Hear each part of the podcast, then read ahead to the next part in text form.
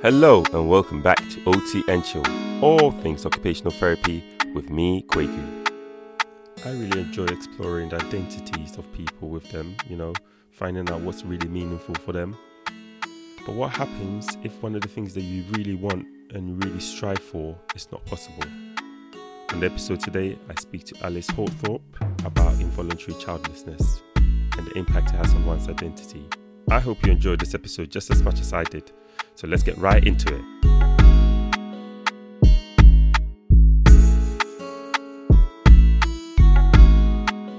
Hello, Alice. How are you doing today? I'm all the better for speaking to you.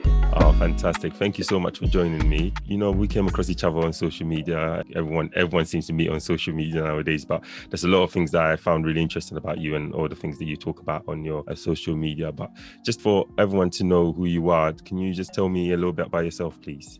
Basically, I'm an occupational therapist. Love being an occupational therapist. I think uh, it's been a real kind of love affair with occupational therapy over the years. I trained in 19, well, finished training in 1999, which obviously I was seven when I went to OT school because I'm not that old. I trained in Liverpool and I work in the University of West of England teaching occupational therapy. Um, I teach on all aspects of the course. I like working with everyone. I don't specialise in mental health or physical health. I work in all the areas because I'm obsessed. so you you you finished in 1990 or you you started training in 99 or you qualified in 99 I qualified in 1999 and my mum is an OT as well. Oh, okay. So literally I was taken into the into the unit uh, in the womb I was indoctrinated. I was born an OT. That's good to hear. It's always, uh, you know, occupational therapy. We always talk about, and it always seems to be a vocation for people. It's not just like a, yeah. a job that people do. So you, you have to have some a level of passion for for your job because sometimes it can be a little bit tricky, can't it? So you've been an OT since '99. Yeah. What what different areas have you sort of practiced in?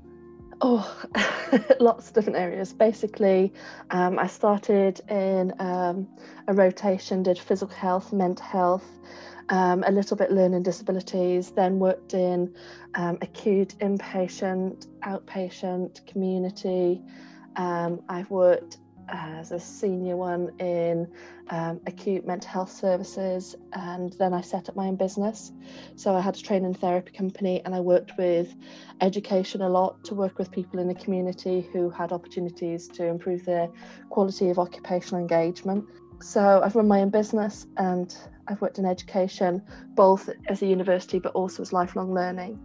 And also, um, I've been involved with the charity going internationally. So I've been really involved with Croatian OTs for, God, probably about 15 years now. And I take students across to Croatia to volunteer. I've taken them to Nepal to volunteer. I do lots of training with the kind of Croatians as well. And then my last post was a clinical specialist OT and mental health services for older people. Wow, so i I've, I've really gone all around the place. Yeah, you've covered you've covered a lot of different scopes in occupational therapy. That's that's yeah. fantastic, and and I still got my own private business, so I, I still dabble, as it were. wow, no, so you're still you're still got your foot in the clinical work, and yeah. now you're now you're training even more occupational therapists to to yeah. come out in the to come out the other side. Um, no, that's really they survive. They survive. No, that's really that's really good to hear. I suppose, especially when you're in education, you know, having uh, not saying that people without much experience can't teach, but having that rounded experience, you can able to advise on loads of different aspects of you know the real real life occupational therapy. Sometimes, isn't it? I hope so. I hope so. The students are very nice. They're very kind to us. oh no, that's good. That's good to hear. Um, setting up your own business. Why? Why did you? Why did you do that?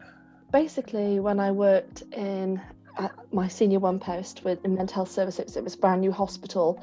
It was brand new service, and having set up lots of things like. Um, well, I think we were the first place in Wales to have a um, a situation where people were admitted to hospital, sometimes on a section, and they could actually do courses whilst they're inpatients, and they started to build up qualifications, open college network points towards qualifications, and it meant they had European funding then to continue their education when they left and we set up kind of lots of groups that spanned in the inpatient unit in the day hospital and also in the community and because of all those different groups basically I got poached, and I thought it'd be nice to work in in a setting where people aren't labelled. So you don't have to come into the system to get this therapy. So th- there's no kind of a stigma associated. Um, so we started working with different charities and setting up things in the community, and then to supplement the, the amount of hours that was available, um, I just had a load of publicity kind of unexpectedly for the work I did in humour therapy. and people wanted to be trained in humour therapy, so I started training people. So those two things kind of coincided um, at the same time, mm, basically. Yeah, that's that's really good. Really, one of the things that I, I always hear from people is everyone's really quite. Some people are really quite scared to take that leap into like private practice as as as well as working in NHS because it's like either conflict of interest or just have, don't have the uh, experience to be able to set up your own private practice. So that's well well done for doing that. And you've been doing that for a while, you, you said. Yeah, I mean, to be honest, it started off a little bit um, of a self indulgence. Okay. you know, so I was teaching humour therapy, so I was having a really good time, an excellent time working with amazing different people in different places, you know, real kind of public health work. And whatever I earned basically afforded me the ability to do different conferences, different training, to go internationally and work with amazing people in amazing places. Mm. So, you know, it was very self indulgent and I was getting to play. Oh yeah that's that's you know the play never stops right play never stops from when you're a child so Absolutely. any opportunity to play when you're an adult as well as earn some money, as well as do all the other things that you want to do. is, it's it sounds like a fantastic yeah, um, Mary Poppins effect. Mary, Mary, Poppins effect. All right, fantastic. Um, nice to hear that. Well, one of the things we well we got many things we can talk about today, but one of the things we wanted to uh, focus on um, today's episode was about involuntary childlessness. It's something that I don't really know much about. I've listened to a few podcasts, I've read a couple of articles around it, from from what I've read and from what I understand of it, it's, it's it sounds like it's a forgotten group of yeah. uh, women, like an an invisible set of women in in our society where people don't not not I wouldn't use the word care for them, but don't really respect some of the uh, things that they might have gone through. So for people that don't really know what that is, could you just explain what involuntary childlessness is? Yeah, it can come in different forms. So, uh, for example, my situation is that I have unsuccessfully tried naturally, um, unsuccessfully tried to access IVF for a long period of time um, because lots of restrictions to be able to access it, and unsuccessfully been able to adopt. Um, I'm very fortunate that I have a stepson who is an absolute delight. Um, but it's a very different role because at any moment his mum could just take him out of our lives, and she has done. So it's it's a very unstable um, kind of parenting role, and um, it's really difficult kind of raising somebody else's child with you know so much love but actually you have no control. So you know i can't kind of you know I can get his hair cut and things, but it's it's not that I can you know protect him when difficult things happen in the same way you would be able to as a parent because I can't you know easily take him to healthcare. I can't easily liaise with his school. You know there's lots of things like that that, that kind of get in the way. So people either haven't been able to get pregnant with help hmm. um, or support. They haven't been able to adopt. Adoption figures are really low for people being able to successfully get through adoption. So I think it's only about one in eight adopting couples are successful. Wow. And also it's it's a group of people, you know, male and female, non-binary, you know same-sex relationships you know a whole group of people who for some reason maybe haven't they haven't met the right person or they haven't been in the right place in their life that haven't been able to have children when they wanted them and that's the big thing you know child wish that they wish to have children and they they haven't been able to for some reason mm. Wow. Yeah, it's, it's it, when I think about it now, it's like there's a lot more to it than just saying someone doesn't have a child because you don't yeah. really, you might not understand why they don't have a child. Uh, but I want to go back to like talk about women specifically because I suppose if a if a man, a man is not able to have a, a child, for, for any reason, uh, that's that's still a very similar situation. But women are the child bearers; they can carry carry yeah. the carry the the child as well. But let's say from the age of uh, puberty, 18, and then all throughout your 20s and mid 30s, when your fertility is probably the most highest, when you can't conceive, what kind of effects would that have on a on the, the role of a woman or the identity know, of a woman? I, I, did my master's dissertation on this, and I'm so glad I did because it, it explained a lot of my situation in my life.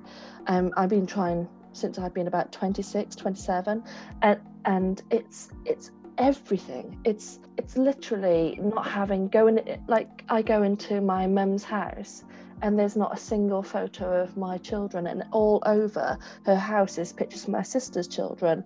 So it, you even just walking into a room you feel like a ghost who doesn't exist because that there is there's no there's photos literally there's a whole wall of photos of my sister's children and there's nothing of me um, and even to the point of you know having conversations with people people very earnestly particularly females will have conversations about parenting.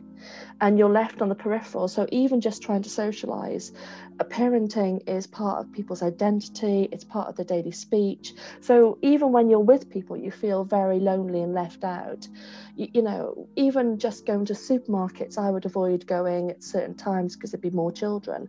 And because there's such a sense of stranger danger you know you look at a child and smile and you haven't got children with you yourself they want to know why yeah. you know and, and understandably you know people are protecting their children. So even in the workplace in the workplace there's all sorts of triggers around children. Um, people get different holidays people get different leeway.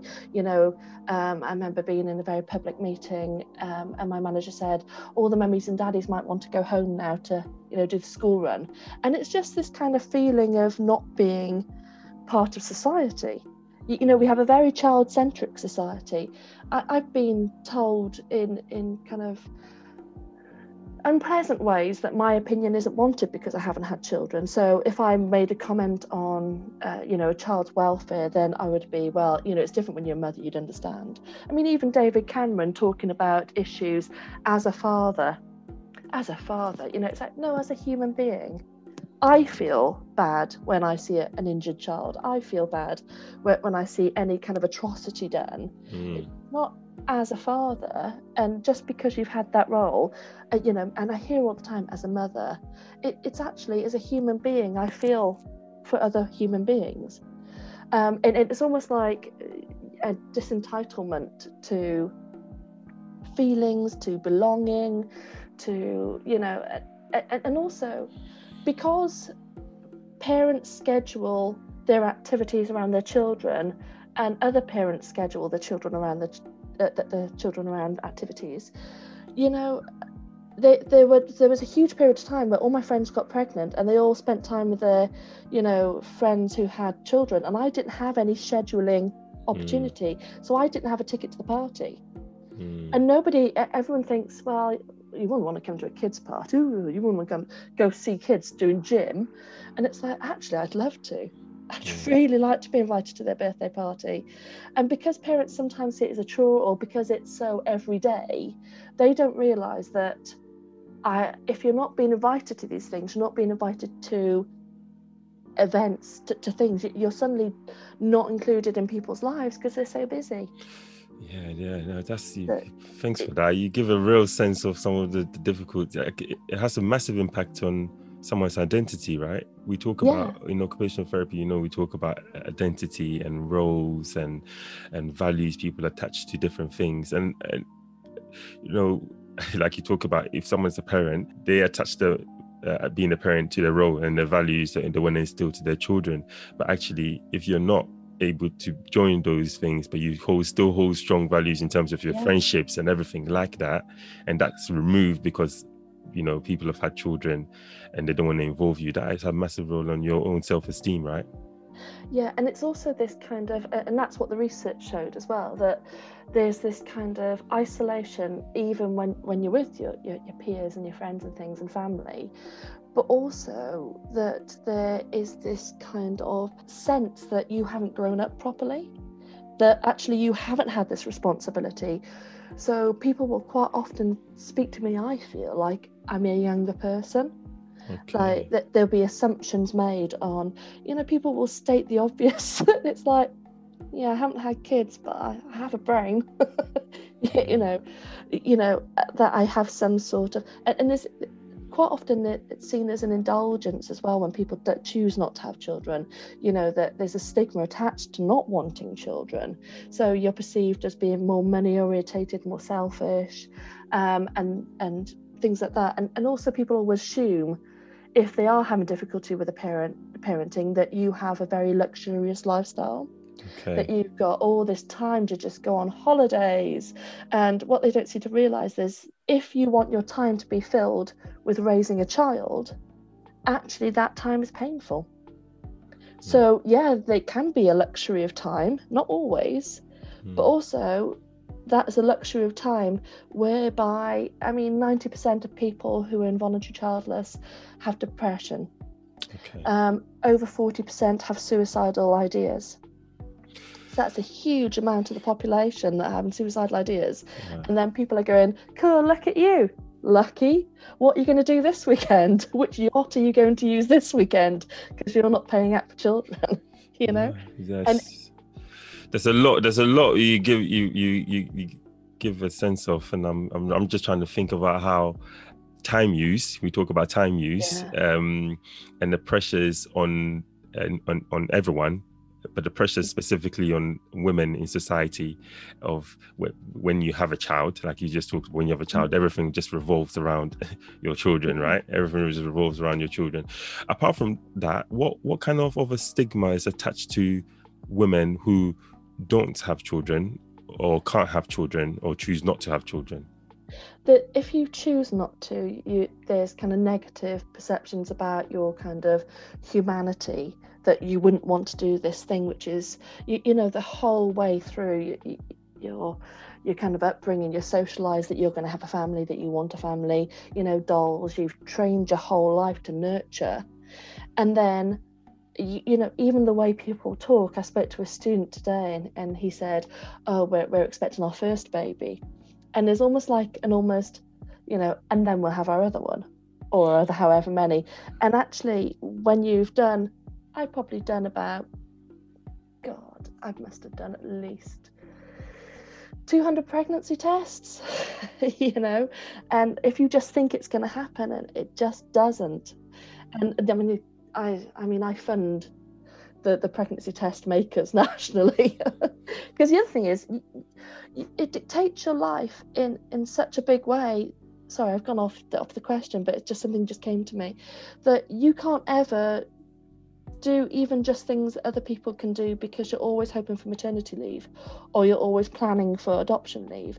Like, for example, I've been in my job for 12 years, and don't get me wrong, it's not because I want to run from that job. I, I haven't even been able to look at other jobs because I've been trying for 12 years to either have a baby or to adopt. Mm. And you don't get maternity leave or adoption leave unless you've been in the workplace for so long. So it's even just there isn't a part of your life which which isn't impacted. Mm. and and the stigma going back to the stigma is that i don't want to you know kind of chastise people for for the way they they haven't maybe understood my situation. But i've had things like say um, an ot said to me oh it's okay you'll know love when you have children. And that kind of you know as a human being you wouldn't fully understand love until you have a child. So my existence, I'm never going to understand love according to their world perspective. Yeah. It, and that's that was a really thing. And, and also, you have to cope with people, very well meaning people, do very bizarre things. like, you know, just start talking so intimately about your your lady parts. oh, really? And yeah, you know, have you tried putting your legs up on the wall? Have you tried this? You need to take this. It, you know, I wrote a poem about that, the one about, you know, what you need to do is relax. It's like if I haven't relaxed at some point in the last, you know, 17 years, then it's going to be a bit worrying. I'd be very tense right now. You know, but people can be very intrusive, people can make assumptions, people can and point out how lucky you are when you're really not lucky if you want them. Yeah, so is that some some something alongside those unsolicited advice for starters when you when you might be going through that whatever you're going through without having a child? Is I was thinking about also um that it could does it come across as a sense of loss when you when you find out the, the day you find out that you actually really can't have children uh, no matter how much you've tried how does one process that they call it the hopelessness loop Okay. And basically, you get stuck in a loop of hope. So you, you hope for IVF, you hope for natural, you hope for, and then it's hope, despair. So you find out you're not pregnant, you can't get the IVF, you get rejected from the adoption system, whatever it is. And then you do repair. And then basically, you go back to a couple of key relationships and or yourself and try to do lifestyle redesign and then something will happen where hope will start again. For example, I do sea swimming and I read it increased fertility. So I had two, three months of buying more pregnancy tests, getting a bit excited, um, started taking the folic acid again, you know, and it hasn't happened. But when I did keto, keto diet, they said, ooh, keto babies, everyone has keto babies. So it's a bit like, oh, it's gonna happen, it's gonna happen, it's gonna happen. And and also it's it's the loss of every month when you get your time of the month, um, particularly if you're a couple of days late, that's torture. And then also, you know, I have had brief pregnancies. So, you know, I, I tend to have a couple of days of having a positive test and get very, very excited, but try not to be excited because you're not allowed to be excited. And you just end up just trying not to move. you know, it's like, nobody touch me. I might, I might. Oh! And, and, then I literally said to Dill the last time, my partner, I said about, I, said, it's our turn, it's our turn, it's our turn. And I just kept saying, it's our turn, it's finally our turn. And it wasn't again. So it's this kind of hope. And then you get a real boof, a, a kind of drop. And then you try to repair things and you're trying to make life as as happy and pleasant and and purposeful uh, as you can. So you mentioned this it's a hopelessness loop. That's that's really really um, interesting concept. Is it? So is it is that similar to like a grief in um, loop or a grief cycle? Yeah. Okay, okay. And yeah, uh, it's a kind of trauma loop, and okay. um, what you find is people get to the point where they can't stand hope. So, for example, somebody approached me quite recently and um, wanted to donate their eggs to me um, and solicited. Again, people being kind, but hmm. and it's it's that I don't want hope. I don't want hope anymore. It's too painful.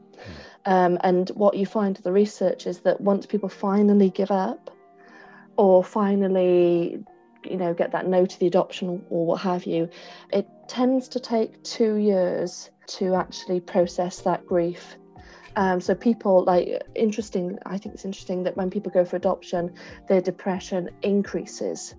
Okay. And it's that you suddenly. I mean, going through adoption was was awful, absolutely awful.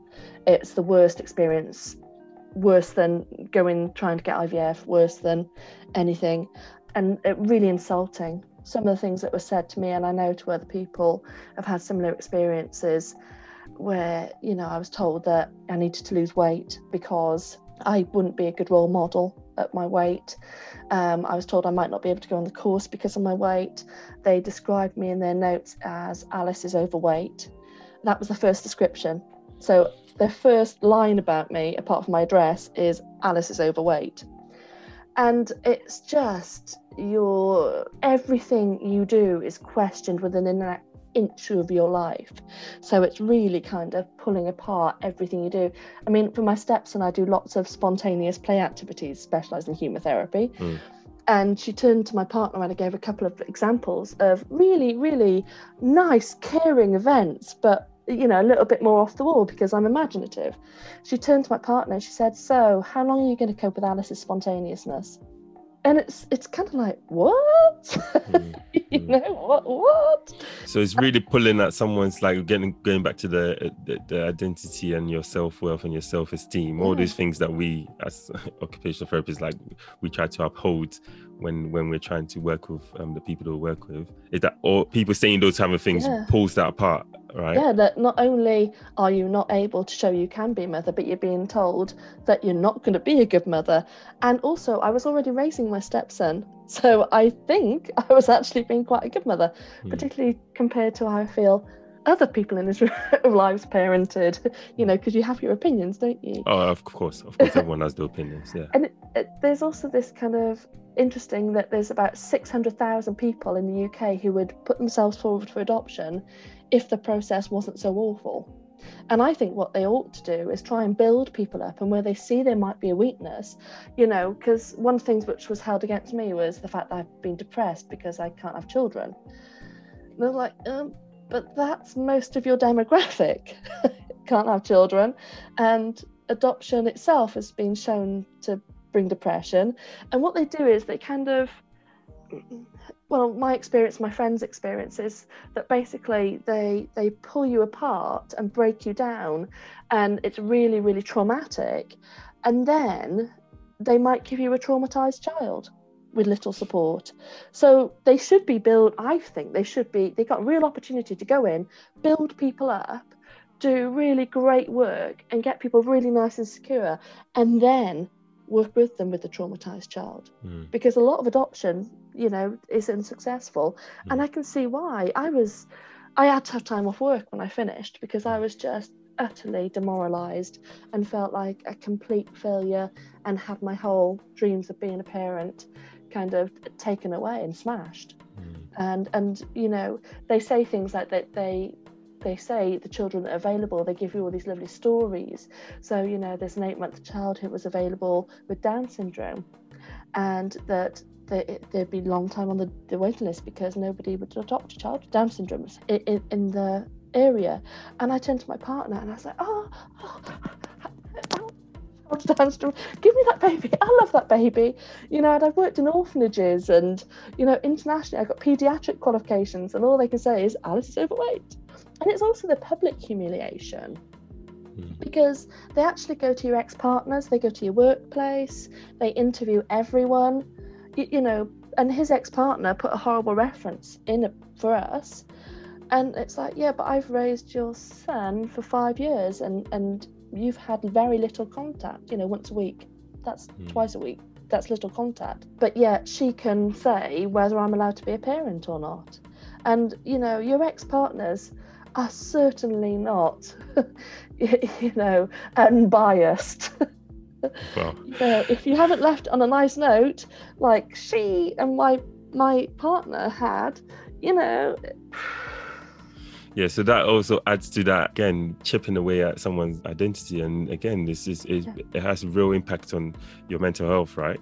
And uh, we talked about up to ninety percent of yeah. um, those that can't have children um, experience um, a level of depression at some point. and, and also it breaks up relationships you know I, I tried not just with my partner uh, but I tried previously in previous relationships and it, it puts a strain on the relationship and you know when you put on dating profiles you have to say whether you want children or not and it's really far reaching and complicated I Hmm. think um, So what is thinking about it is all these things about how, how people feel or might feel because they can't have children. At some point, we're going to be probably working with um, women who can't have children as occupational therapists in different different settings. What could an occupational therapist specifically help with, or healthcare professionals specifically help with when we encounter those that can't have children um, for in, for all the different reasons that you've you've Yeah. described?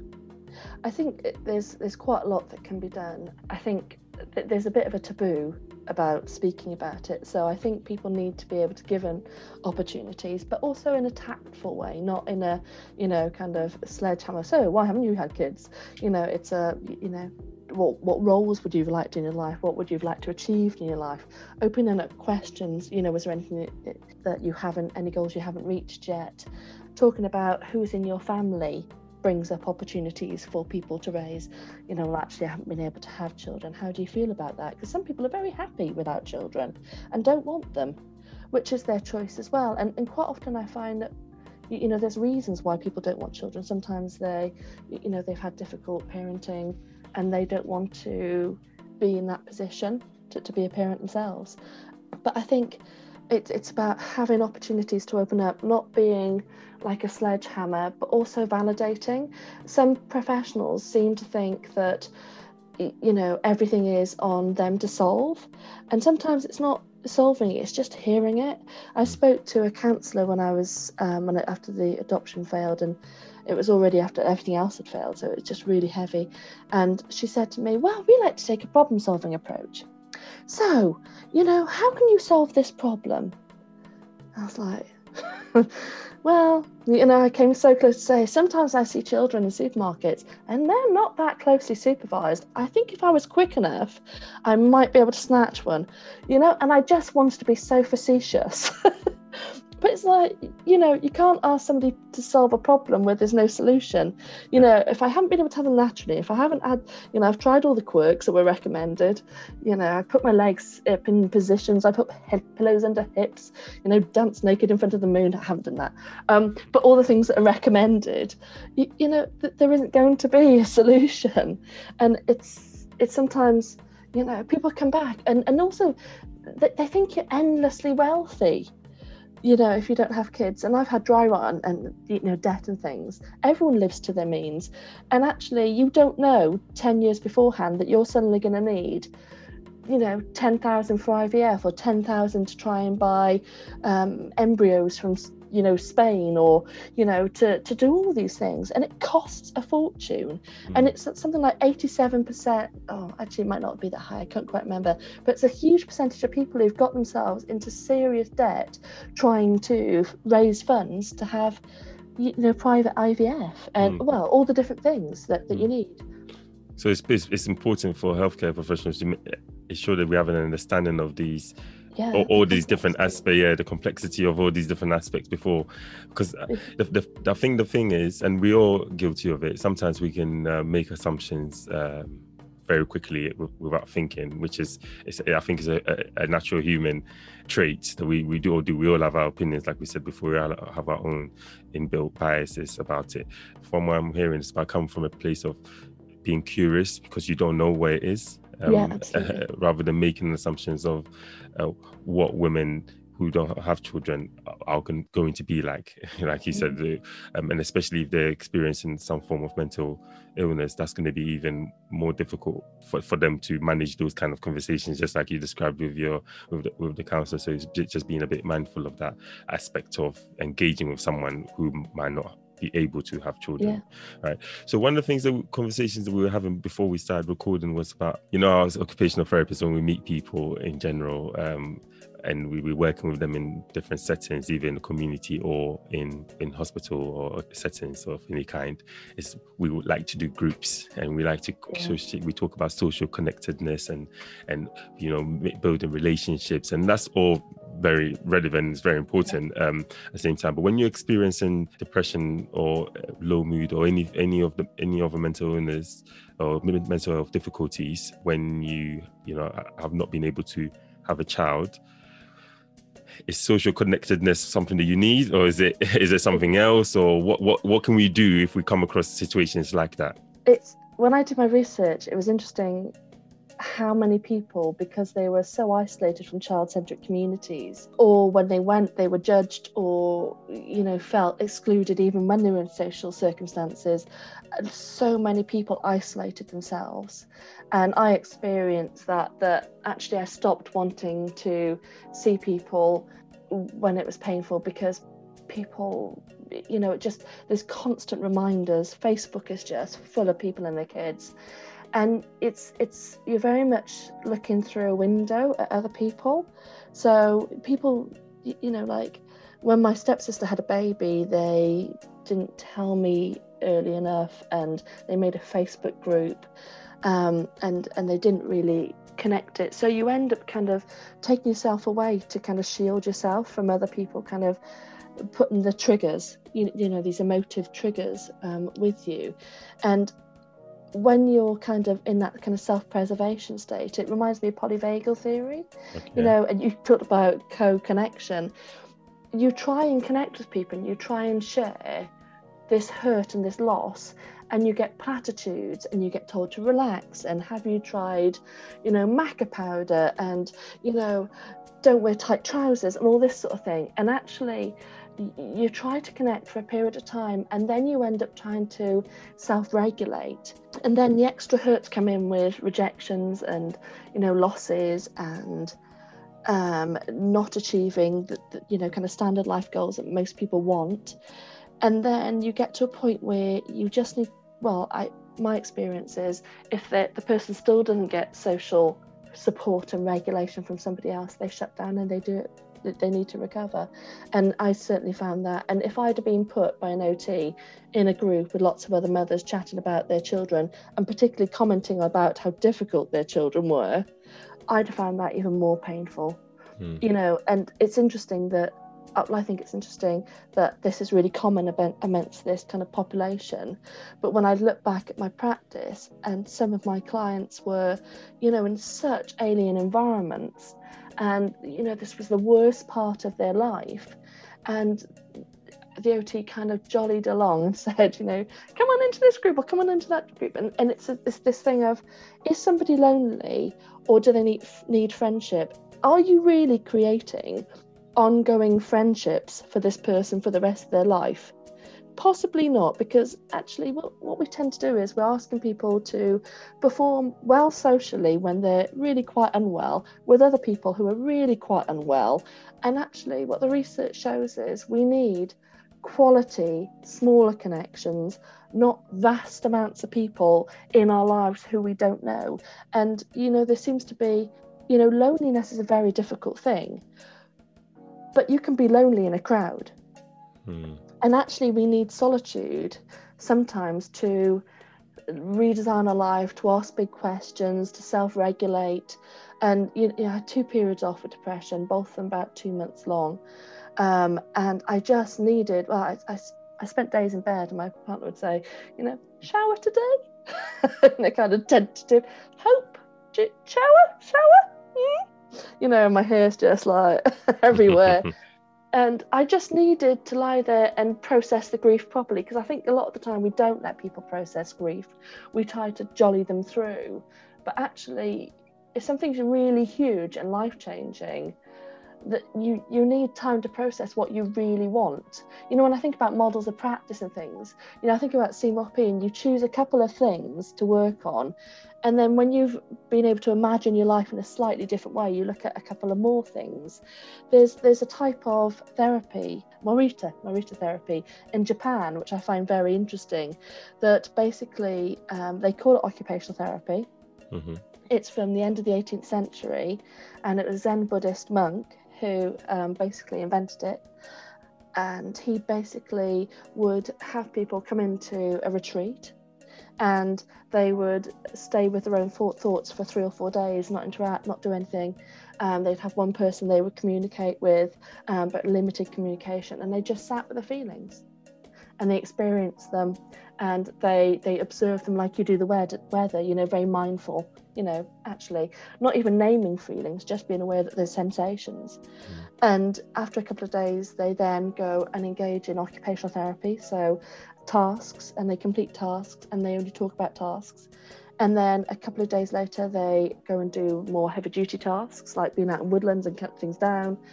And then they can start to talk with other people about the tasks only that they're completing. And only after that, for a couple of days, only after that, they then go to actually let's look at life design and they let them go through the whole process. And I've realized actually that's what we kind of naturally do when you get really depressed. You haven't been able to self regulate, you haven't been able to co regulate. So, actually, you need to really kind of try and understand which, if you're processing something really big, in kind of my experience and my opinion, you know you have that complete shutdown as they say in polyvagal theory yeah. you know you you, you regenerate you you build skills and you build strengths and you think about the way out and how life could be different. But I think you kind of need that time. There, there's a lot of kind of opinion on people having solitary experiences as being quite selfish and narcissistic and and things like that. But actually, what we're doing is in in the UK and kind of westernized you know environments is is we're training people to be pseudo extroverts 50% of us are introverts 50% of us are extroverts so if you've got somebody who's in the worst place ever and they're an introvert and we put them into a social group and tell them to perform and also we do things like social skills training you, you know it's like what skills are we training them to do? Oh, you're training them to be an extrovert. So we're not going to respect the fact they're an introvert. We're going to train them to be the same as everyone else. You know, what about neurodiversity? What about, you, you know, actually advocating for introverts? It's a it's a massive area. You, you, give you give a massive area of, of thoughts actually when you think about all a lot of the work we do. We, you know, we, we occupational therapists we love group work, um, you know, uh, and advocating for one-to-one work which is which is we advocate for that as well but when someone's in a specific position and they have a re- real difficulties interacting with people or they they you know they can't process their feelings that well but actually mm. not forcing you know not forcing them but really pushing them to uh, join a group that's probably not going to work for that person from what i'm hearing from what you what, what you're talking about it's actually I, allowing them to process the feelings that they yeah. they're sitting in is that buzzword of everyone trauma informed practice or you know actually allowing that and advocating for that and, and you know clinical reasoning why you believe yeah. that the person needs this period of time like all the things that you've talked about I, think it's it's you, you're absolutely spot on with the kind of clinical reasoning. It's not making assumptions and not kind of this one size fits all, and not just looking at somebody and saying, "Oh, look, they're isolated." I know. Let's put them all in a group. It, it's this kind of let's actually think about this. Why are they doing this? What is the reason for for that behaviour? Because everyone does behaviour because it it has some value, and I think we're very fearful. Of, we we label our feelings so much, and you know, in other cultures they don't always label their feelings. You, you know, we're a very individualistic society, and we're trying to make people in, you know, independent with an inch of their lives, but at the same time saying connect, connect, connect, connect. And and I find it really interesting that the research in you, you know kind of America and in the UK is showing that people have far less best friends than they've ever had. There's less civic engagement. We're more connected than we've ever been. You know, and I'm on social media, you know, that's how we met. But I've got over a thousand Twitter followers, and you know that all these shallow connections are not really deep connections and um, we, know the neocortex, our brain, you know, the the newest layer of our brain as we developed, is is a is basically around. I think it's a huge majority of it. It's only really the medial prefrontal cortex that kind of runs along like a Mohican in the middle, which is about self awareness. That the rest of it is about how do you fit in socially but actually, when you've had a trauma, it makes you even more aware of how you fit in socially. And you're not really thinking about yourself. So I think also sometimes people need to have opportunities to focus on themselves, focus on, on, on, on what their needs are, focus on where they're going forward and, and just kind of balance it. I just I just don't think we can assume that that's my issue. I think we we just kind of assume that connecting people will be marvelous and we'll train them all how to talk, and it's kind of like at that point you're just you're, yeah. you're not the person you you were, yeah. and and you're developing into a, a, a new version of yourself. I can imagine uh, being thinking pragmatically and all that kind of stuff. And when you're in practice and you're there's pressures to, you know, put on a new group and there's pressures to get people involved, there's pressures to get people doing you know we put a lot of pressure yeah. on ourselves as occupational therapists to to do stuff and to get people doing that actually you might lose some of the real core regulation skills that you could have as a as a, on a one-to-one basis with that person and allowing them to process some of the uh, trauma um, they experienced or some of the diff- mental difficulties they're experiencing that everything else overshadows that and you just run with group group group let's get everyone in a group let's do what you believe to be nice things. Yeah. um, but sometimes, like you said, mentioned before, you can be very lonely in the crowd. You can be very lonely in the crowd, and actually, you you may not have the ability to learn some of the skills that the group is really good for. In Yeah. that moment, in that moment, you just need time out from everything else. Um, maybe as occupational therapists, we put pressure on ourselves to get things done, but sometimes it doesn't need to be done right right then. Um, It's- really interesting. But also with humour therapy, I've had the best results I've ever had with anyone with humour therapy, and that's humour therapy group work. yeah, yeah, well, so, you know, that can work incredibly well. But again, I think it's just getting people at the right time, not making assumptions and and you know, we, we need friends, but we need quality friendships. Mhm. And we also need quality time out. I think Mhm. that's the kind of thing. It's you know, we talk about balance and it's and oh my goodness, I'm gonna take you down the route of timelines now, sorry. Go ahead. but you, you know actually when you're working with people they have a different timeline to ours and it's again it's trying to see through the perspective of that person's eyes you know we, we talk about it and but actually how do you do it because you need to get in the person's um, kind of viewpoint to understand what their timeline is. And that's one thing struck struck me working with kind of homeless people and and kind of palliative care that actually completely different timeline. That actually their timeline is the here and now the next week maybe you know two months time or the next event christmas or what have you and for for somebody not being able to have children it's very much next period. You know so i would plan my life period by period. I wouldn't want to do certain things. I'd be concerned about speaking events because you know i didn't want to do something stressful if i happened to get pregnant or you know those sorts of things. Um, but understanding people's timelines is kind of really important as well to understanding their concept of time and and be able to work alongside people. And yeah. No, that's that's, that's That no, makes uh, you know it does make sense because I, I I remember think reading something about the use of time and not in not in the context that we've been having the conversation today, but just use of time in general um, in a in a young offenders institute because we talk about time. Time is very uh, it, it can be a very precious thing for for, Yeah. for a lot of people. Um, and just like you just mentioned before, you were living um, period to period. That's that's your because you don't want anything to has any impact on that time that you've got to Yeah.